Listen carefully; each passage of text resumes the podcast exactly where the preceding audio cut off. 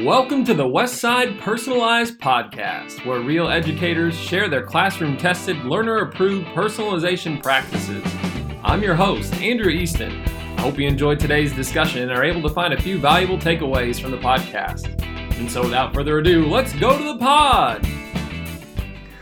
All right, so Westside Personalized Podcast is back today, uh, and I'm really amped to be over at Oakdale Elementary, where I'm getting a chance to hang out with good friends, Becca Kratky and Julie Schmitz, who, and we're just sitting around here on a Friday morning, drinking some coffee, trying to wake up. So excuse us if we're still not up and, and ready to roll here, um, fully caffeinated on this Friday, but uh, I am looking forward to getting a chance to talk about personalized learning and their experience, being uh, that you guys are both cohort one educators in our district and have had an opportunity now for what five years really uh, to kind of work on some of these personalized practices. It's crazy when we sort of put it in that context. So I'll let them introduce themselves, uh, and then we'll kind of dive into some of the great things that they're doing with sixth grade here at Oakdale. So I don't know who wants to go first.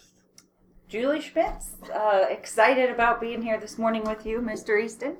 Uh, very, very blessed to work with a wonderful teaching partner. Uh, we've been co teaching for a few years now and find a lot of benefits from it. And personalized learning is one of the positives that has come from our experiences together.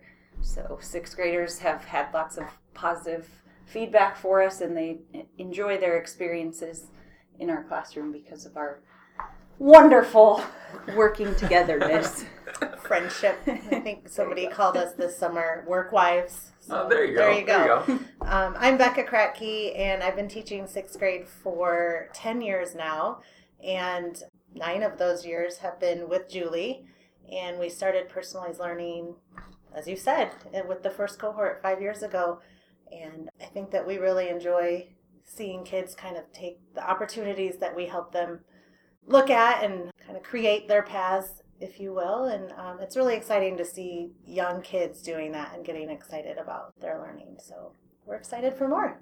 Yeah, and I got to say that your story about you guys co-teaching and personalizing and all the great practices that are going on are, are things that I hear as I go and talk in other elementaries. They're like, well, we're not doing what sixth grade's doing over at Oakdale. Uh, and so, I mean, people sort of know that you guys have really invested a lot of time and effort and energy into this. And uh, I appreciate you two opening up your doors to having people come in to observe. I know that has happened probably more times than we can even count. and so um, you guys have been just phenomenal example of a lot of this work, and so thanks for all the time that you've put in with that. And even um, one of your former student teachers, Hannah Kupka, was yeah. uh, on the podcast because she took some of the same things that she learned from her time hanging out with you guys over to Christ the King, and so yeah, that was uh, cool. She's further in that work there. So you even have like a co- teaching tree for all you guys. So so stay tuned to the podcast. I mean, we've got some big expectations. Oh God, here we go.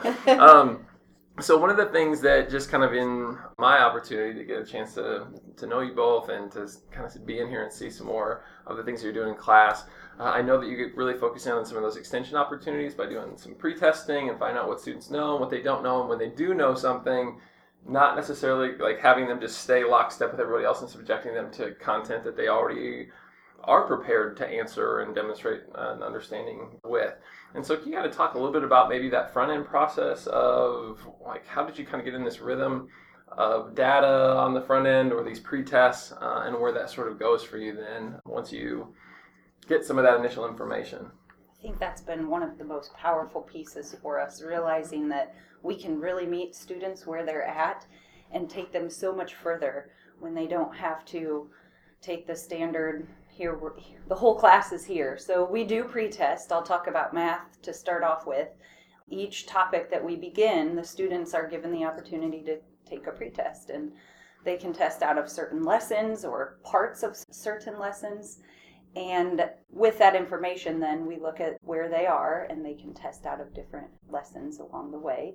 If they do test out, they are taking a different pathway to get mm-hmm. to the test. So they might work at a different pace. They're, they might be a lesson or two ahead.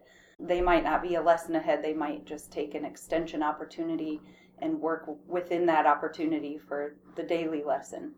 Um, and our EY team is fantastic. We've used a lot of their resources to help us with that.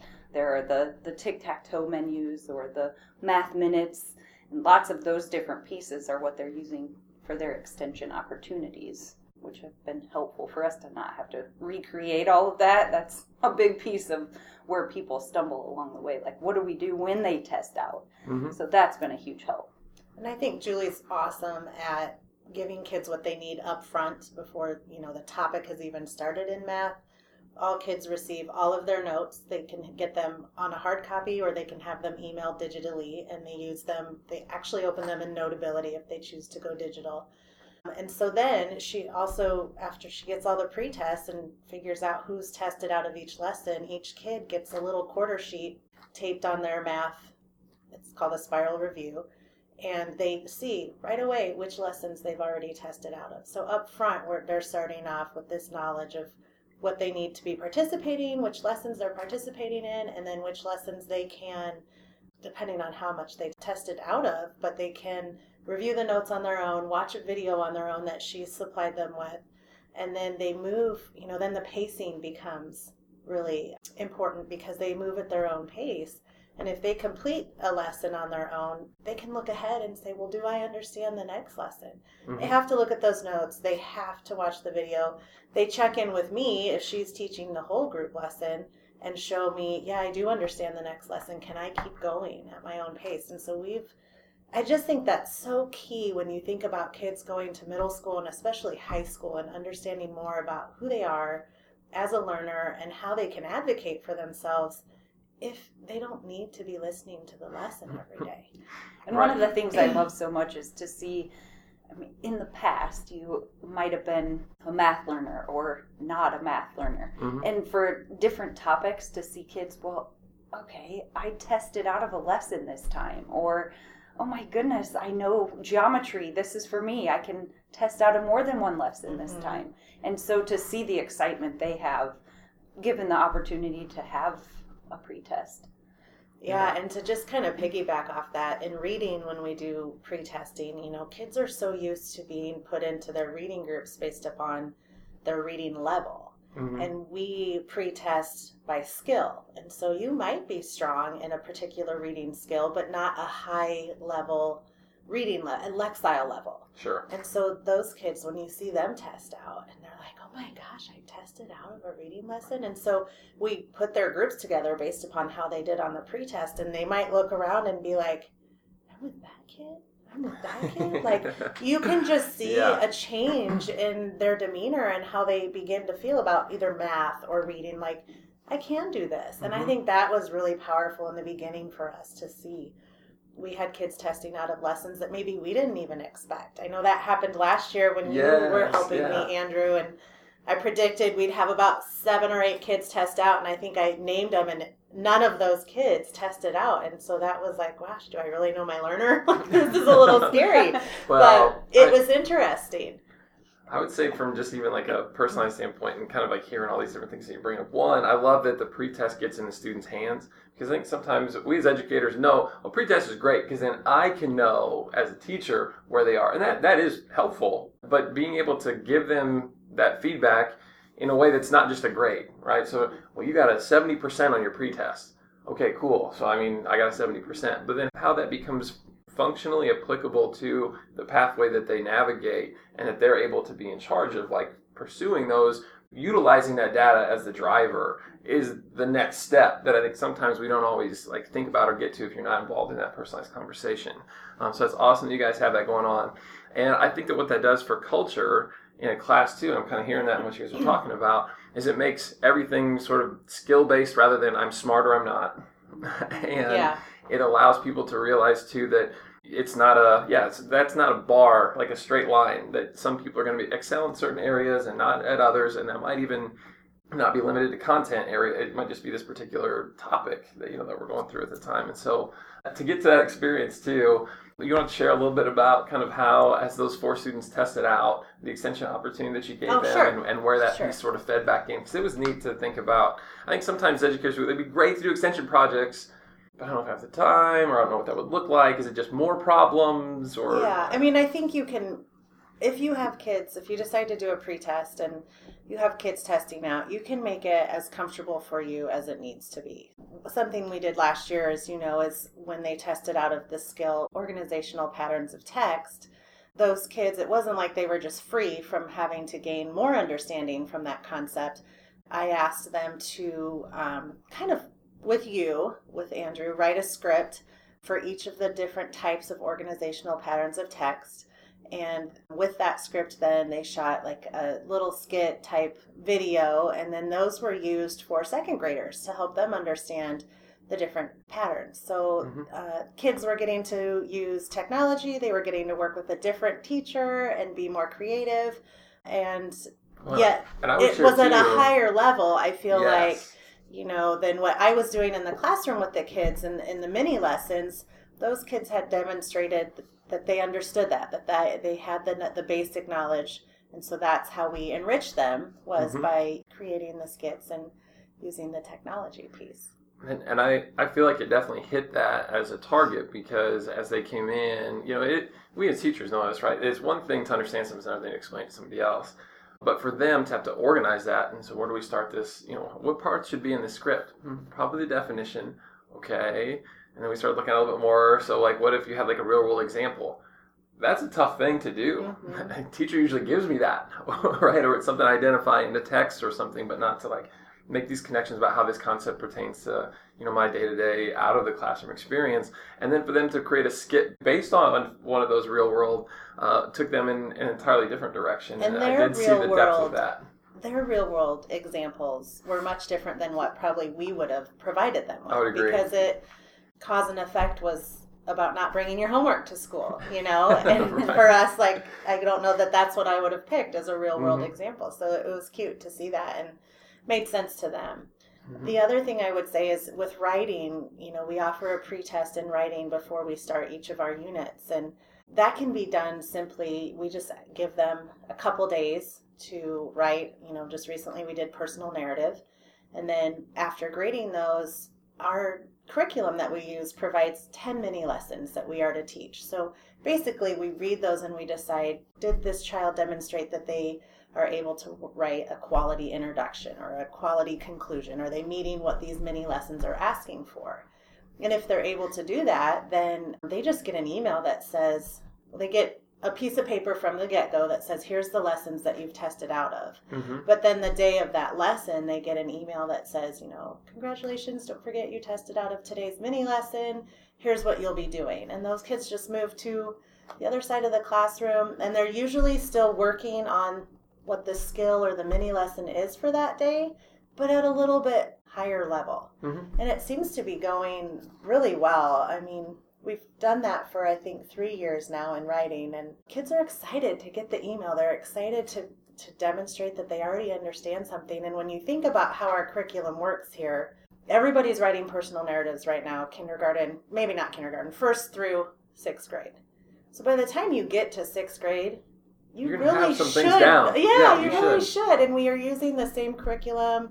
You know, the mini lessons I think are even titled the same. Some of the mentor texts between fifth and sixth grade are the same. So And I think that's where this is powerful too, because for those learners that are sitting there thinking, we've learned this already, mm-hmm. you can say to them, well, show me that you know it, and we'll give you something else to yeah, work Yeah. So yeah, you're gonna push them write. a little bit, and then maybe next topic they'll see, well, some people really tried hard on that pretest. Mm-hmm. They're they have other opportunities. Maybe I should step up my game a little bit. So And that's what I really liked about, uh, I know fourth grade here, and it's a practice that we did at the high school also with when it comes to writing and just revision. That, hey, let's let's make videos for seven, eight, ten different revision strategies. And you know what? I'm gonna go through and instead of putting all this feedback on your sheet, I'm just gonna say watch videos one, four, and seven, and that's you, and that's what you need. And we're not all gonna sit here and have you go through revision step eight when you might only need to fix that twice on your paper because most of the time you nail that. and it's awesome, I guess, to give students that freedom to develop the things that they need to be working on rather than, yeah, having to, to revisit things that they already are solid with. So last year, also, just to kind of like transition to this too, I got a chance to come in and watch some of your students teach, not on videos, um, but in the classroom, and that was that was incredible. That was one of my like, favorite days of last year. I feel like, and seeing what they were able to do. So. Uh, can you kind of walk us through uh, real quickly, like what that looked like, how they got set up to be in those in that group? And there's like math going on at the same time. There's uh, English is going on, and so I mean, there's obviously a lot of things working there that be worth kind of sharing, I think. And the idea of having the students be in charge of the lesson that day is so powerful.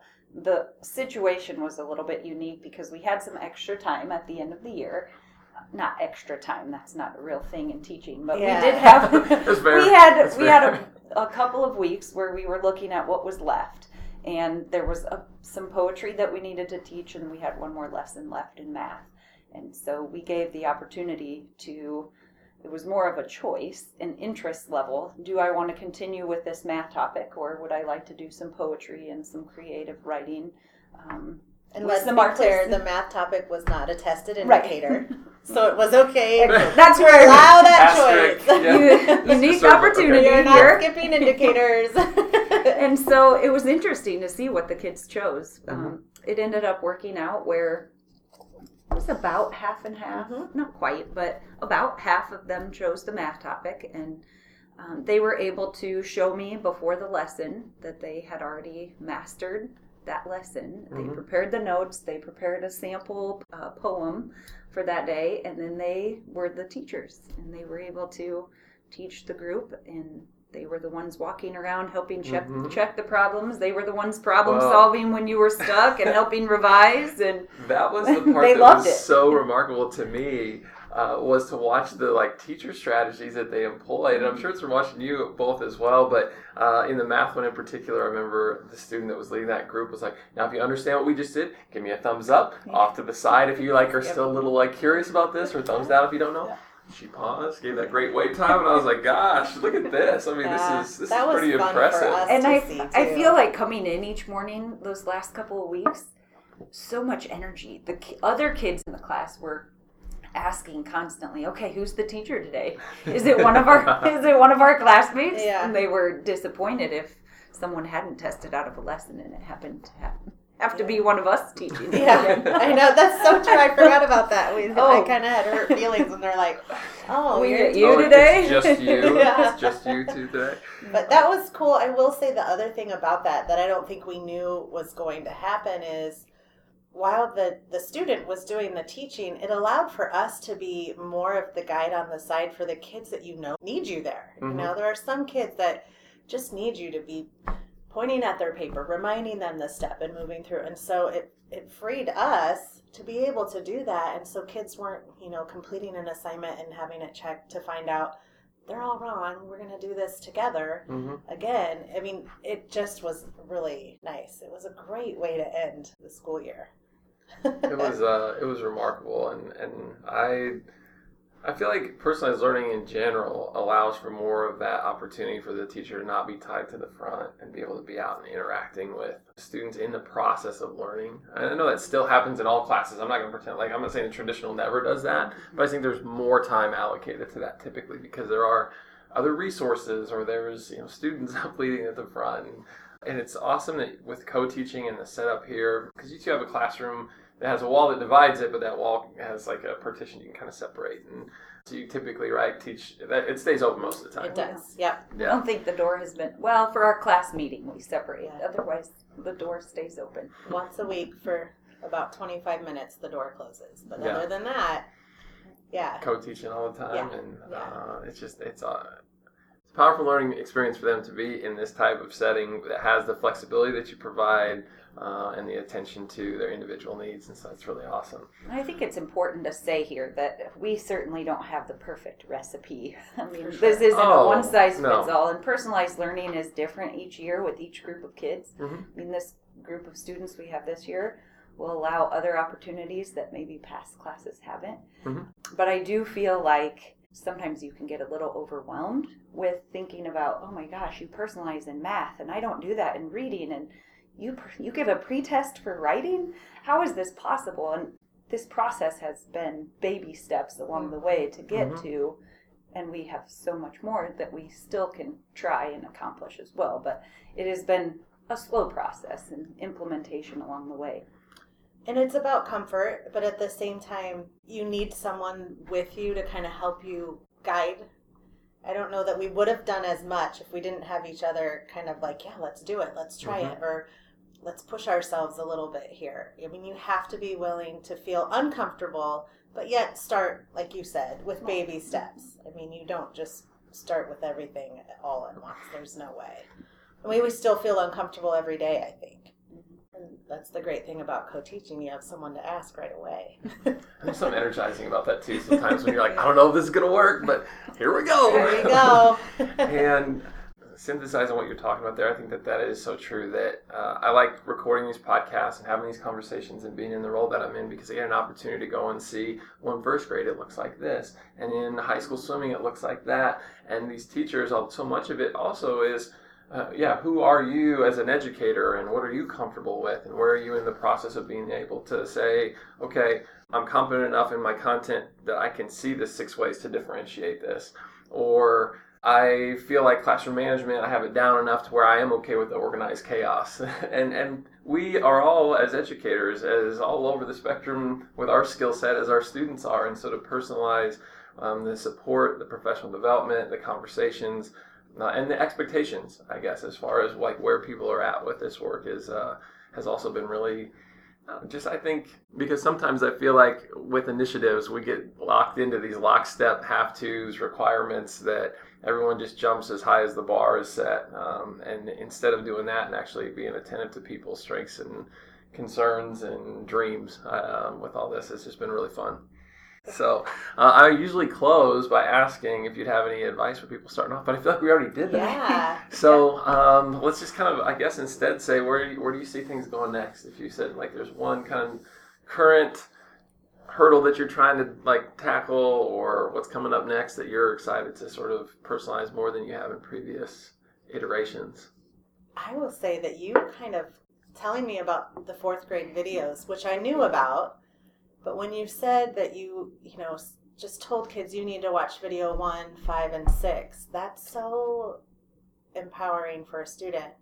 And it is actually application. We're, you know, working at that higher level of blooms. If a kid can watch a video and then go back to their paper and mm-hmm. apply what they learned in that video on their own, I mean, that makes me super excited. I, that's way better than the teacher reading the paper and marking things we can do that all day long and it doesn't mean the child really understands or is crossing over to application. Mm-hmm.